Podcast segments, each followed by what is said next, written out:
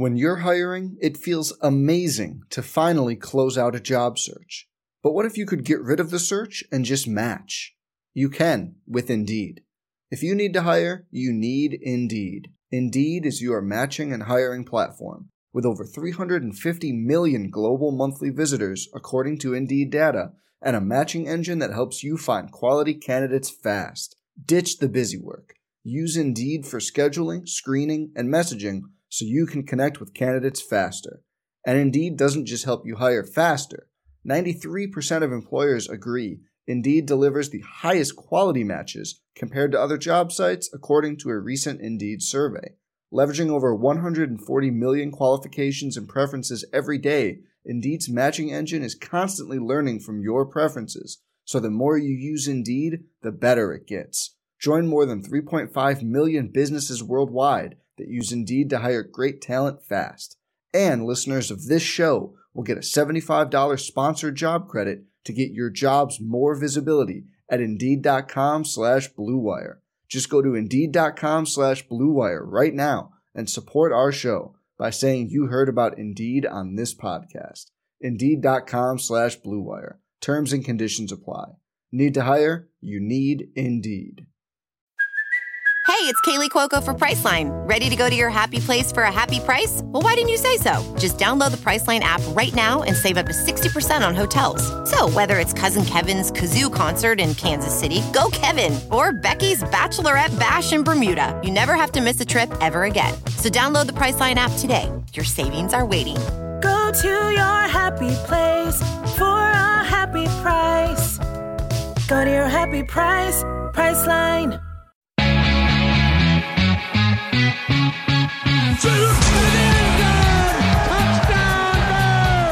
Welcome to Bear in Mind, the official podcast of Cal Athletics. Here's your host, Todd McKim. Hi, everybody. Welcome to another edition of Bear in Mind, the official podcast of Cal Athletics.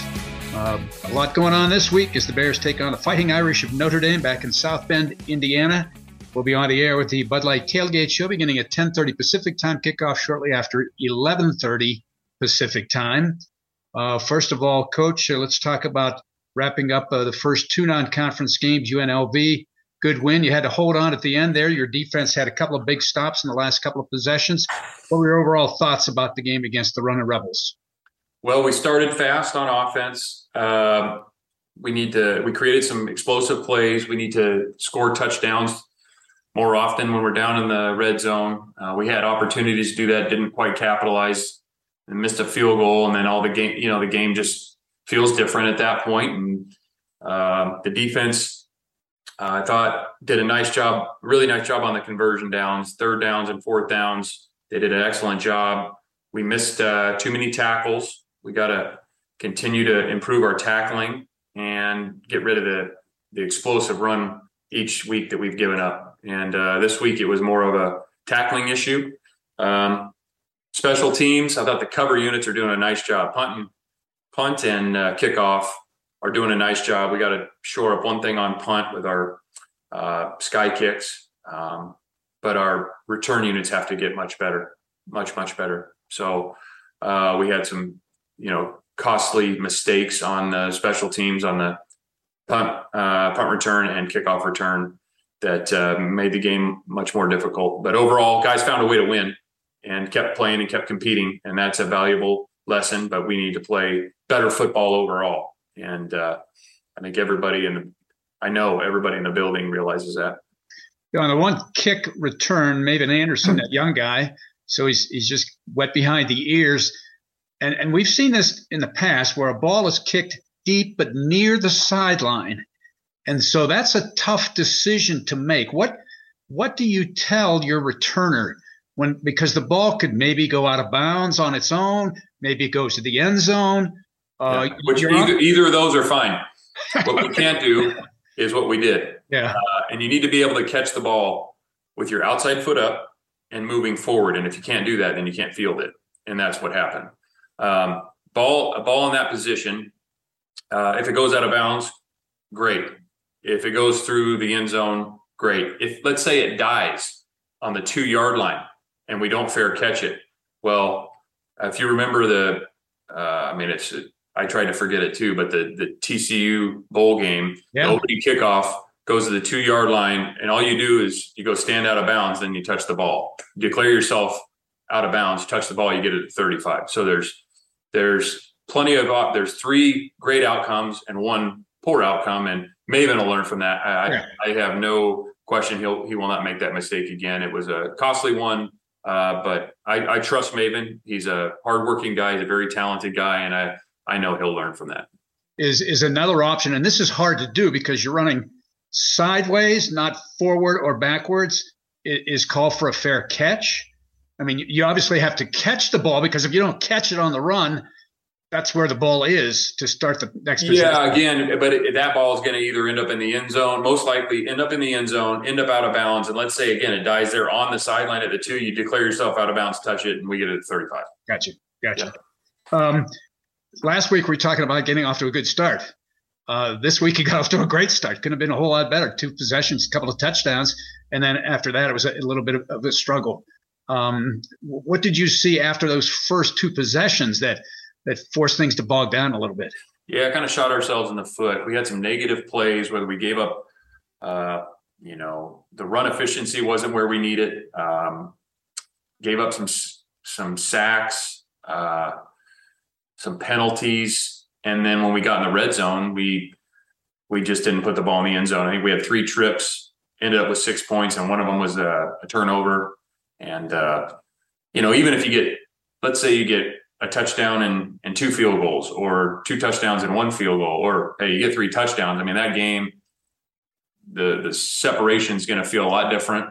The other team's going to have to play differently on offense. So it just compounds. Uh, unfortunately we didn't do as well as we uh, would expect it to would have expected to. Um, and then the game was tighter. We missed the field goal late so it's still a one score game and uh, defense did a great job getting off the field now on third and fourth down. I think two of 16 on third and fourth downs for them. And that was the difference. No question. You had one final possession. You're backed up deep, like around the 10 yard line, and you've got the ball. They get a couple of timeouts. Uh, t- take us through the philosophy uh, as a head coach, because there's some people that say, well, you're going to still be aggressive. But by the same token, you know, if you punt the ball out of there, they still have to score a touchdown to win the football game. Yeah, there's there's kind of three different things. First on offense is go get a first down and let's end the game. Right. That's what needs to happen. We're we're not, uh, you know, at that point it's not. The mentality isn't just don't fumble. The mentality is go get the first down. Let's win the game. Okay. Then if we don't get the first down, there's considerations. Uh, kind of where we were on the field. They had used their timeouts. Then there's the okay. Do we punt it? Ball's on the twelve. Do you punt it or do you take uh, what we call you know, uh, do we take a safety? Right. And uh, so all those things were considered. The analytics kind of will lean you one way. Um, and so I kind of went through all that and decided to punt it. Our punt team had been very good. Uh, we want to keep the clock. I thought we might get a, a punt and roll where that clock's just going to keep ticking and keep ticking and keep ticking. Um, you also, you know, you take a safety and now you can, you give up essentially you give up the uh, the PAT. And if you watch college football this day and age, and we've had one. I mean, we had one unfortunately a couple of years ago against Stanford. You know, things like that go through my mind. You know, you you know make the PAT still valuable. Uh, you know, you saw the LSU Florida State game. So anyway, we need to get the first down. We if we don't get it, then we need to take as much time off the clock, uh, punt it, and then play defense. And the the defense, the rush unit really finished it because you know two sacks that clock's running that's hard if you're on offense Yeah, and that rush unit, when it looked like it was all like linebackers and outside linebackers, you didn't have the the big guys in there. It was all speed guys to get to that quarterback. that's that that's our nascar group NASCAR group. that's the nascar group you had, you have an IndyCar group as well. nascar Okay. we were more into you know rubbins racing we were yeah we're nascar guys All right. Well, the NASCAR guys uh, circled the oval quick enough and got to the quarterback, and you got the final pick to end the ball game. Uh, this week you've got Notre Dame. Um, obviously, it's one that everybody's been looking at since the thing was on the schedule, and it it took a lot of things and a lot of game changes to actually make this happen. It's a one-time off uh, game at Notre Dame, big payday for the for the Bears on that one. Uh, do you talk at all about, you know, it's Notre Dame, here's some of their history, you know, Knute Rockne and Ara Parseghian and all those guys? Or do you just, is it just the next game as, as best as you can possibly do that? Yeah. Well, a lot of the, the stuff you first mentioned, I wasn't totally aware of all that. All I know it was been on the schedule for a while. Uh, but listen, I, I mean, part of the beauty of college football is the different environments and the pageantry and the history. So, you know, there's nothing wrong with acknowledging that and appreciating it. Like I'm a college football fan, and yeah, that's pretty cool. You know, we're going to we're getting a chance to go play at Notre Dame, and every opportunity, whether it's last week, the first week, or this week against Notre Dame, like we gotta, you know, value those because there's just you don't get many, and so yeah, I want the guys to go enjoy, you know, having a chance to play Notre Dame. And uh, we did mention the names you you brought up, and the reason I mentioned them, I said we're not playing them. You know, we're playing a really good football team with some big time players, and they're going to be well coached, and their record is not indicative of the talent on their team.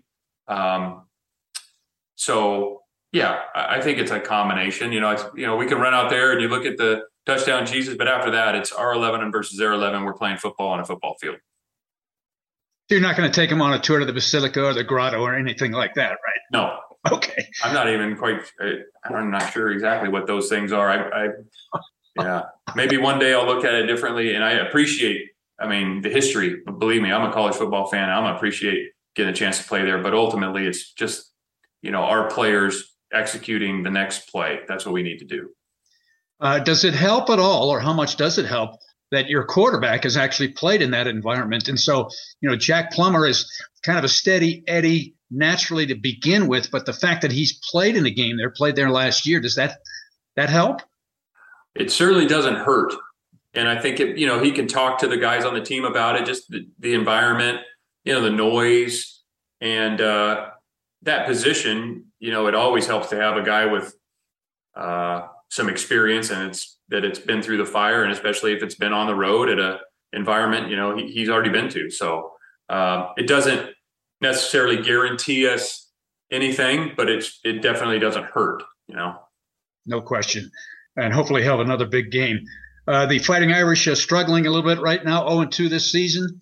Uh, they've lost three straight dating back to last year as well. So you know they're going to be hungry and pretty excited about trying to get a victory. Um, the quarterback situation for them has changed. Fourth quarter of the last week, starting quarterback in that game, Tyler Buchner, uh, suffered a shoulder injury, had surgery earlier this week. He's done for the season. Drew Pyne is the guy that came in to replace him. Obviously, there's not a lot of a lot of tape, but he did play last year a little bit. He played in the spring game and he got some snaps in this game against Marshall.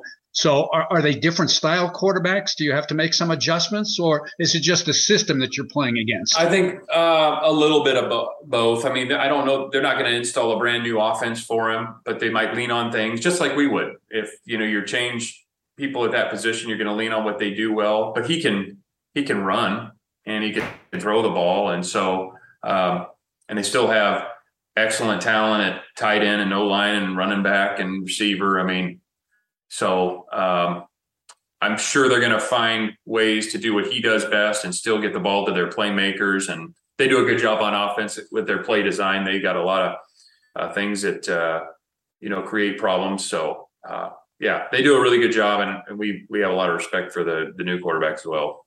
Well, they had the ultimate safety valve, a safety blanket in their tight end, Michael Mayer. I think he had 70 receptions last year, 800 some yards, and he's off to a good start this year. Um, the tight end position can be so versatile, and he's he's a preseason All American. Talk about the, the, problems that he presents for you defensively. Yeah, he's a really talented guy. I mean, good football player. Uh, looks like he weighs about 270 pounds or so, and he can run, catch, block, uh, and he he moves well. I think when you hear, oh, he's a you know six five 270 tight end that people would just think, oh, he's just uh, kind of a blocker and maybe stick routes that he can run. So he's also very strong. You see people trying to tackle him and uh, bounce off of him. So he's a tough guy to tackle. So he's he's a very talented guy, and uh, I know our guys will be excited to compete against him. Yeah, defensively, they got a local product from De La Salle, Isaiah Foskey, who is another preseason All American, has 16 and a half sacks in his career. A big guy coming off the edge. I mean, I, I know you know about him from you know the recruiting. Uh, what kind of a disruptor can he be? Yeah, I, uh, Isaiah is a really good player, uh, edge defender for him. He's got, I mean, he's long, he's twitchy, he's disruptive. He uh, is a difficult guy for people to block, and so you know, obviously, uh, we're going to have to use great technique and be aware where he's at, and uh, you know, whether it's you know run game or pass game, he's a he's a talented guy that we'll need to be aware of. First time in over 50 years, Bears against the Fighting Irish. Um, all the games have been played at South Bend. The last time the two teams played, the quarterback for Notre Dame was a guy named Terry Hanratty, and his favorite receiver was a guy named Jim Seymour. And Lindsey Nelson, the Hall of Fame broadcaster, was doing the games. And I'm sure I probably watched that game on tape delay on Sundays. All the Notre Dame games were tape delay. We played against Terry Hanratty in high school. He's from Butler uh, High School in Western Pennsylvania. So uh, I know it was before you were born, but I have some I have some memories of the last time the two teams had played, and hopefully the Bears will flip the switch this year and things will be reversed with uh, our own Hall of Famer Joe Starkey on the mic for the Cal Bears. So we, we are certainly looking forward to it. Oh, great! So are we. Yep. Thanks, uh, Coach. We appreciate your time, and we'll talk to you a little bit later on in the week prior to the ball game. Sounds great. Go Bears. All right. Head coach Justin Wilcox, the Bears and the Fighting Irish, the Bud Light Tailgate Show at 10:30 Pacific Time from South Bend, Indiana. All right. Joining me now is uh, one of the outstanding writers in the country covering college athletics uh, these days and quite some time. That's Jon Wilner of the Bay Area News Group. He's uh, also got a hotline that you can read each and every week. He's got a podcast with John Canzano from, or used to be from the Oregonian up in Portland. I mean, I, I appreciate you taking the time because I know you you just got so many things you're juggling these days. But thanks for being with me today. I appreciate it, John. Oh yeah, my pleasure, Todd. It's it's been uh, it's been pretty busy since June 30th, right? Yeah. And and now there's I mean there's two separate paths for the Pac-12. You got everything going on on the field, and then you got everything going on off the field. And uh, the stuff off the field is in a lot of ways more important, but at the same time Uh, everybody cares about their teams. So it's crazy. You know, let, us first of all, before we talk about the off the field, let's talk about on the field. Two weeks in, and the first week, the conference was nine and three. Sounds like it's great, but for the national image of the conference, it was pretty bad. With Oregon getting trounced by Georgia, and of course Utah losing a really tough heartbreaking game down at the swamp against Florida, uh, you know, in the last minute of the ball game. So those were the two games that nationally everybody had their eyeballs on.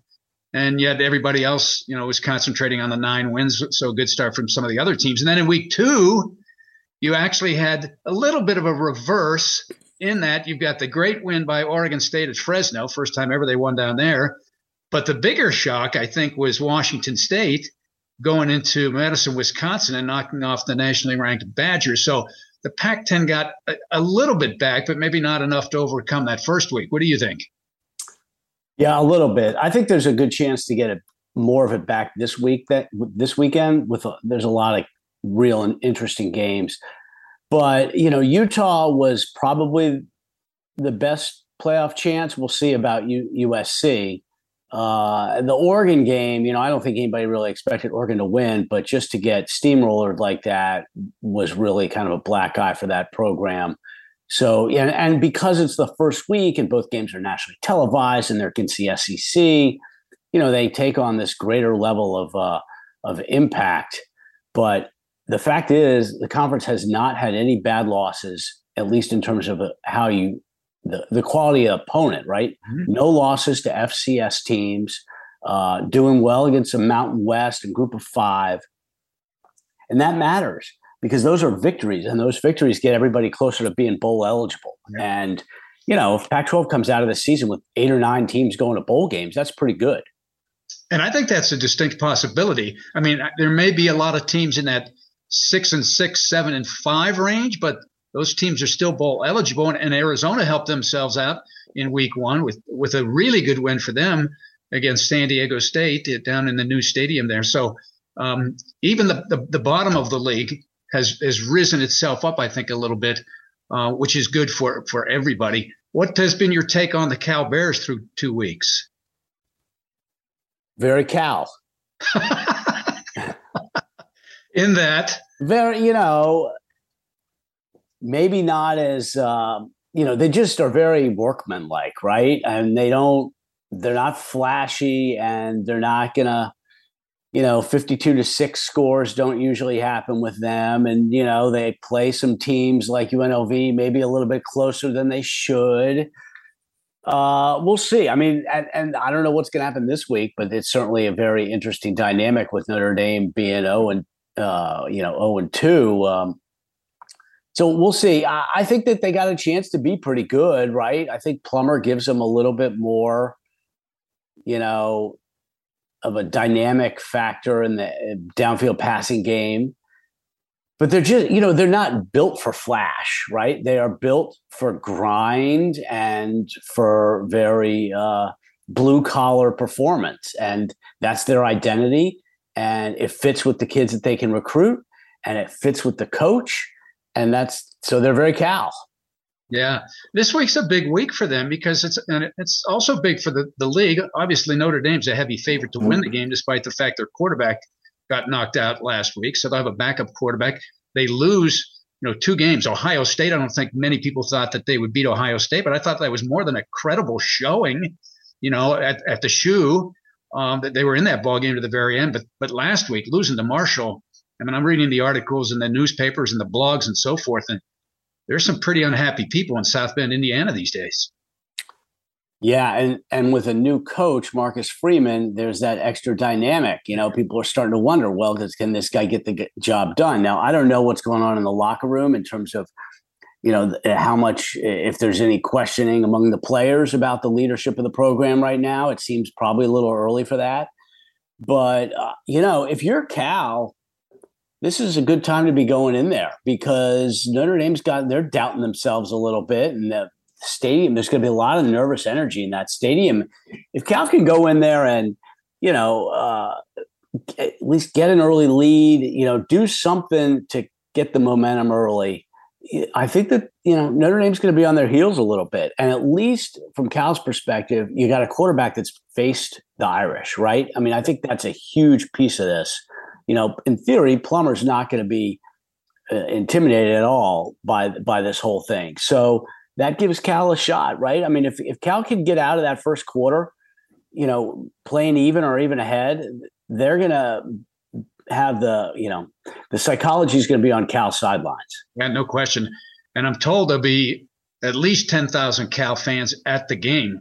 The tickets that were sold through Cal's athletic department, and then there's a lot of alums back in the Chicago and Midwest area. They're, they're telling me now there'll be more than 10,000 Cal fans at the game. So there'll be a little noise uh, if the Bears do something positive. And as you mentioned, you know, if you're a Notre Dame fan, uh, you expect to win this one, you expect to win them all, but they they could turn a little bit if things don't go well early. So the dynamic of the crowd, I think, could play a factor in this game. It could, it could. And you know, if Cal loses, they still got 1.9 million reasons to have taken the trip, right?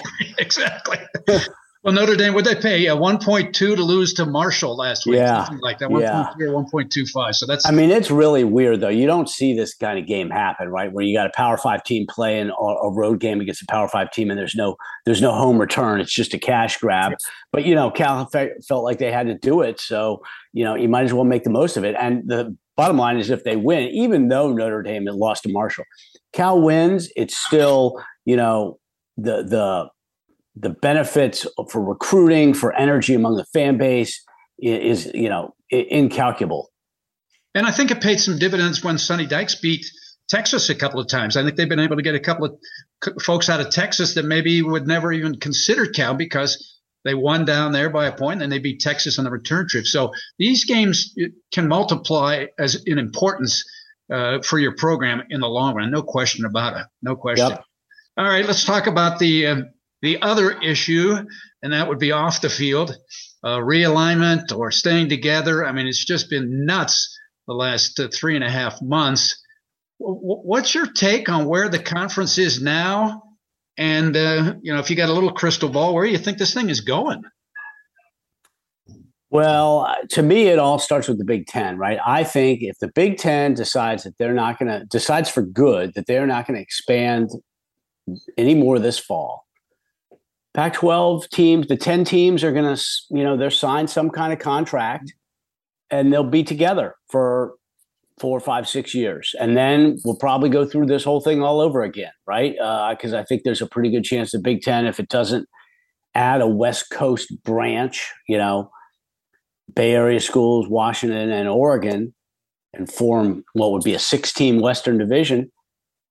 If they don't do it now, I think they're going to do it eventually. Yeah. But is that eventually in 2030, 2035? I don't know. Uh, but the big question is right now, the next month, is the Big Ten standing down? And I think it will, and that'll open up a path for the Pac-12 to to you know stick together at least uh, for the rest of the decade. Yeah, I could see that because it appears as though Notre Dame is going to stay independent. If Notre Dame would jump to the Big Ten, then maybe the Big Ten just adds one more team uh, from somewhere, more than likely the Pac 12. Well, in that case, I mean, if that's the case, it would probably be Stanford, right? Yeah. That, that's an easy move for the Big Ten, right? I mean, you get a private school you get the Bay Area market, you get access to Bay Area tech, you got a ton of alums in the Bay Area.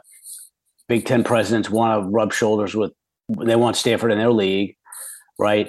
But I don't think Notre Dame's going anywhere. Yeah, I, uh, I think I that this whole this whole situation with Texas and Oklahoma last year, and now USC and UCLA, I think it has entrenched Notre Dame's independence for the foreseeable future. So then, if the Big Ten is going to ex- expand, and Notre Dame's not involved, it may make more sense to take Cal, Stanford, Oregon, and Washington, and then you basically have got this Western Division, and you know those teams play each other every year, right? So you got five games, that's five conference games right there, and then they each play two home and two road against uh, you know uh, against uh, big traditional Big Ten teams, and you got something that works works for everybody. And it also might uh, leave ESPN on the outside looking in too, because right now the Big Ten is signed up with CBS, Fox, uh, and NBC, so that's yeah. their contractual obligation. So if they they bring in four more schools, and ESPN is is stuck out west with you know, more than likely the, the corner schools go to the Big 12 would be my guess, and Oregon State and Washington State are kind of mountain westbound would be my guess. Do you think? It's hard to say, but three years from now, after all those athletic teams at USC and UCLA have gone through a year of travel, going back east multiple times throughout the course of the year, that they would have a little bit more uh, enticement to have a West Coast branch of the Big Ten Conference? Yeah, I think that there's a, a real good chance of that, right? I mean, the travel, to me, the travel, I don't know that it's that big a deal for football, to be honest with you, because no. those guys charter and they're only there for one night, right? I mean, maybe two, depending on what time. You know, if you've got a 9 a.m. or a noon kickoff in Eastern time, you travel on Thursday, but it's, it's, it's like four or five trips of one or two days. But the issue is going to be the Olympic sports, right? I mean, like, is a softball team going to play – a three game series in Bloomington, Indiana, and stay at a travel lodge and then play a three game series in Minneapolis the next weekend. I don't know how they're going to work that. Uh, but I do think that it, it makes a lot of sense in that regard. Long haul for the Big Ten to have a Western a mm-hmm. Western branch. I just, you know, for them to do that now, right? Uh, that that demolishes the Pac-12, right? The Pac-12 will cease to exist if they add those four schools now. And so then you wonder, do the Big Ten presidents want that blood on their hands right now? I don't know that they do. You know, Pac-12's been their partner conference for 100 years. That's a pretty big step to take. And the other piece is the money, right? And you know, the big Ohio State's not going to accept any new members in the Big Ten if they have to take less, right? So, do Fox, NBC, and CBS have enough money to keep everybody whole and add four teams right now? I don't think they do. Yeah. Now, there's probably a workaround. They could probably, if they created a Western Division, maybe they could sublicense that content to ESPN. But I, I just don't know that the revenue works and that uh, you know it works for the presidents right now. So uh, my bet is that they don't expand this fall, and that's why the Pac-12 has the opportunity to. The ten teams have an opportunity to sign a sign a contract, and then at that point, they are going to need to decide if they want to expand. Yeah. I mean, at yeah, at San Diego State or whoever else, but that's got to be you know pretty high on their radar. And it doesn't, you know, if the Pac-12 does decide to expand, they don't have to, with with the new um, conference uh, changes vis-a-vis no divisions, they don't have to add by an even number of schools. I wouldn't think you, you could No. go to odd. You could go to just one more school. San Diego State Yeah. seems to want, be the one getting the most attention. The other factor, and you guys have talked about this, you and John Canzano on your podcast. Um, maybe you get some. You're going to reduce to eight games in conference, is what it looks like it's going to uh, in the Pac-12. Do you have some kind of a new alliance with the ACC to try to generate some additional good TV exposure? Yeah, I mean, I think they're going to try to do that. There's a there's a bunch of ways that they may be able to try to make something work with the ACC in terms of non-conference games, either you know home and home series or neutral site. You know, play some non-conference games. Maybe you play uh, a few in LA, and maybe you play a few in you know Atlanta, for instance. Um, maybe you make something work with the two networks, right? ESPN owns the ACC network, and maybe ESPN buys the Pac-12 network, and they kind of merge the two or something like that. So there's certainly a possibility that they're going to work something out with the ACC to help increase their their revenue. And and uh, yeah, you're right. They could just play 11. They could have you know San Diego State for for all sports or whatever, and have an 11 team conference. That's that's not a big deal without without the divisions. Yeah. And then you still got this issue hanging over UCLA. I'm not sure how much about this you can talk about uh, that you might want to say for one of your columns, but uh, but this Board of Regents meeting last month, uh, you know, there, there was some talk here and there, this, that, and the other. Um, I assume UCLA is still going to go to the Big Ten conference. I, I think I think uh, a lot of people would get sued, and lawyers would be extremely happy if UCLA tried to back out of that agreement. It's just my guess. Um, but what can the regents really do uh, to UCLA or to try to ease things with the University of California, Berkeley? Well, I, you know, they could tell they have the authority to tell UCLA you can't go, and then maybe it does get pulled into legislation, you know, litigation with the Big Ten. I don't know, but they have the authority to do that. Uh, they could they could tell UCLA you're not leaving unless you take Cal, Yeah. and I don't think the Big Ten would. I mean, can you imagine Ohio State and Michigan how that would go over? Not very well. not very well. Uh, they could they could force UCLA to pay to you know compensate Cal financially for for lost revenue.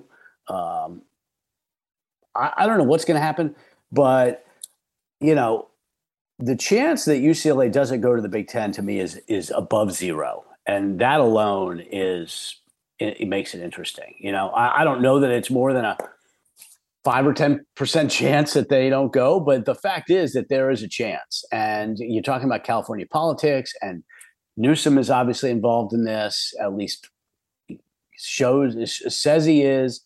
So we'll see. I don't know. A lot of people think that this is, uh, you know, the way uh, a way for the regents and Newsom to strong arm the Big Ten into adding Stanford and Cal. Hmm. You know, uh, I don't know. I don't know what's going to happen, but it is very interesting. And they got there's another regents meeting coming up next week, and they're going to talk about UCLA again, and we'll we'll see what happens. Never a dull movement. No, both on and off the field. It's pretty pretty interesting times to say the least. And uh, you've done a terrific job of being on top and ahead of this story throughout uh, the last three months. So congratulations on that. We I always appreciate appreciate it, reading uh, the hotline, the Wilner hotline.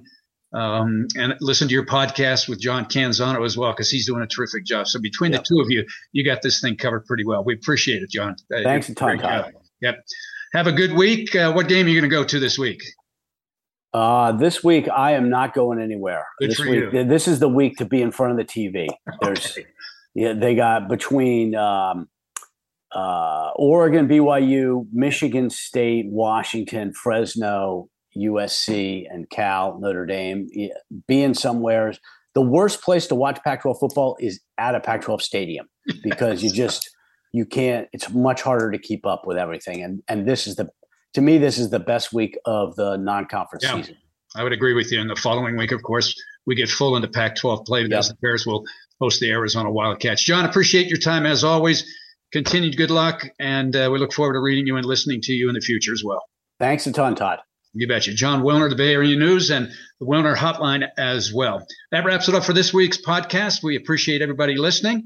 Of course, we'll be on the air with the Bud Light Tailgate Show from South Bend, Indiana. The Bears against Notre Dame will be on the air at 10:30 Pacific time for the Bud Light Tailgate Show. Until then, I'm Todd McKim. Thanks for listening, and as always, go Bears.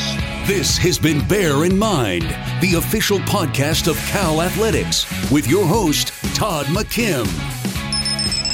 The preceding has been a Learfield presentation of the California Golden Bears Sports Network.